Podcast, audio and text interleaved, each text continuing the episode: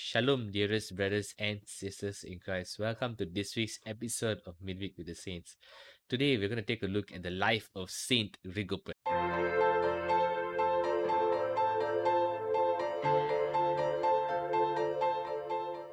Now, who is this Saint Rigobert? Saint Rigobert was an archbishop in the 8th century. However, he came into a conflict, a dispute with the mayor of that town, and as a result, he was banished from that area. Ultimately, when that conflict was resolved, he came back to that area, but his post as archbishop had already been taken up by someone else. And he is known as a model of patience for his reaction to this, or rather his response to this. He did not retaliate or react and demand that the post of archbishop or bishop be given back to him. Rather, he decided to submit to the will of God and he became a hermit the reason he did not want to reclaim his role as a bishop was because he did not want a scandal and a sense of dissent among the Catholic faithful in that place. So he decided to submit to the will of God and become a hermit. It was not just that he wanted to avoid conflict, but he also wanted to embrace the call of God over his life for the next season. Subsequently, there is an interesting story of Saint Rigobert, and I read from Catholic.net. Rigobert was long venerated as a model of patience and was credited with many miracles. One story describes how he was given a live goose to take home for his dinner. Rigobert put the bird in the arms of a servant boy accompanying him. Along the way, as Rigobert was reciting the divine office, he was praying. The bird broke free and flew away. The boy was very concerned about this mishap, but Rigobert comforted him, urging him to trust in God. When Rigobert resumed his prayers, the goose flew back to them. Thereafter, the archbishop kept the bird as a pet. The goose would walk with the archbishop to church and wait patiently for him to finish celebrating Mass at an altar which was dedicated to the Virgin Mary. Isn't this beautiful? He was a model of patience, prayer, and trusting in God. Three key points of this saint's life that we're going to look at today patience, prayer, and trusting. All these three go together if you and I pray more, we would trust God. And when we trust God more, we can be patient amidst circumstances that are not in our favor, amidst hardships and trials and tribulations. Such was the patience of Saint Rigobert that as he is walking, the bird suddenly flies away. He trusts in God. He consoles the servant boy. Do not beat yourself up for this mistake, but trust in God. And once he resumes his prayers, along the road, the goose comes flying back to him. Isn't that simply amazing? Now, the question is Are you and I constantly praying even as we are on the move? When we are making a journey, when we are walking from one place to another, when we are driving from one place to another, those gap times that we have, that we are quote unquote free, are you and I taking the time to pray? Maybe we should consider taking the time to pray so that we can grow in our trust in God and grow in patience as well.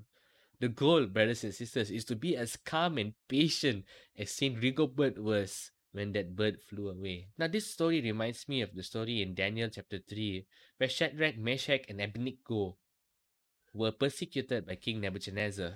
And we all know this story. The king asked them to fall down and worship the false idols in that land. But they refused and they said they will only worship the one true God, the God whom they are already worshipping, and they will not fall down before any other idols. King Nebuchadnezzar threatened to throw them in a burning flame, burning furnace, and they said they would rather be thrown into the burning furnace than fall down and worship false idols. Now, what happened in the burning furnace? These three men of God were praising God, they were singing songs of praise, and you can see it clearly in Daniel 3 you can check it out. But today I'm only going to cite from verse 91 onwards. Hearing them sing and amazed at seeing them alive, King Nebuchadnezzar rose up quickly. He said to his counselors, Was it not three men that we threw bound into the fire? They answered the king, True, O king, he replied, but I see four men unbound, walking in the middle of the fire, and they are not hurt, and the fort has the appearance of God. Nebuchadnezzar then approached the door of the furnace and blazing fire and said, Shadrach, Meshach, Abednego, servants of the Most High God, come out, come here. So Shadrach, Meshach, and Abednego came out from the fire. Isn't this just amazing? The fire that was meant to consume them did not even touch them. For there was another in the fire standing right next to them. And that was no other than God. God was with them amidst that persecution. And we see a parallel between this story and the story of Saint Rigobert.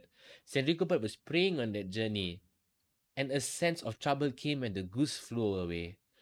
These three men of God were praying on their journey, and a sense of trouble came when they were persecuted, when they were questioned by the king and thrown into the burning flame, where they continued to pray. And like Saint Rigobert, when he continued to pray, the goose came flying back to him, for it was God's will for him to keep this goose as a pet. And when these three men of God continued praying, even in the burning furnace, God came and dwelt among them. God was that other person in the fire, the fourth person in the fire, who protected them from being consumed by that fire. Saint Rigobert and these three men of God in Daniel chapter 3 show us the power of prayer. In praying, we can grow in patience, a sense of patience that will look stupid to the world, how can you be so patient in fire? How can you be so patient when your goose has just flew away? When your dinner has just flew away? In praying, we become more patient. And we also trust in God to show up, to meet us where we are. We trust in God for divine intervention. Let us trust in God. Let us be patient and let us be more prayerful. In praying more, we grow in our patience and trust in God. In our patience and trust in God, we can also grow in prayer.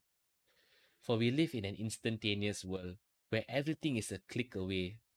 But my brothers and sisters in Christ, this spiritual walk, this walk towards heaven, is not as instantaneous. It is not so much of a sprint, but it is a marathon. So let us be patient.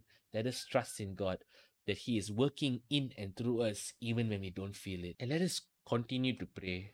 Let us continue to pray on our journeys. Let us continue to pray, especially when we are hurt and when we are being persecuted so that God can break through and through our testimony, God can be glorified. Lord Jesus Christ, I praise you and thank you, Lord, for the gift of Saint Rigobert. We thank you, Lord, for this model of patience that all of us can look up to, model of prayer and model of trusting in you.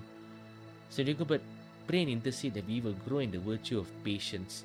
We live in an increasingly instantaneous world where everything is a click away and everything is in high demand, Saint Rigobert.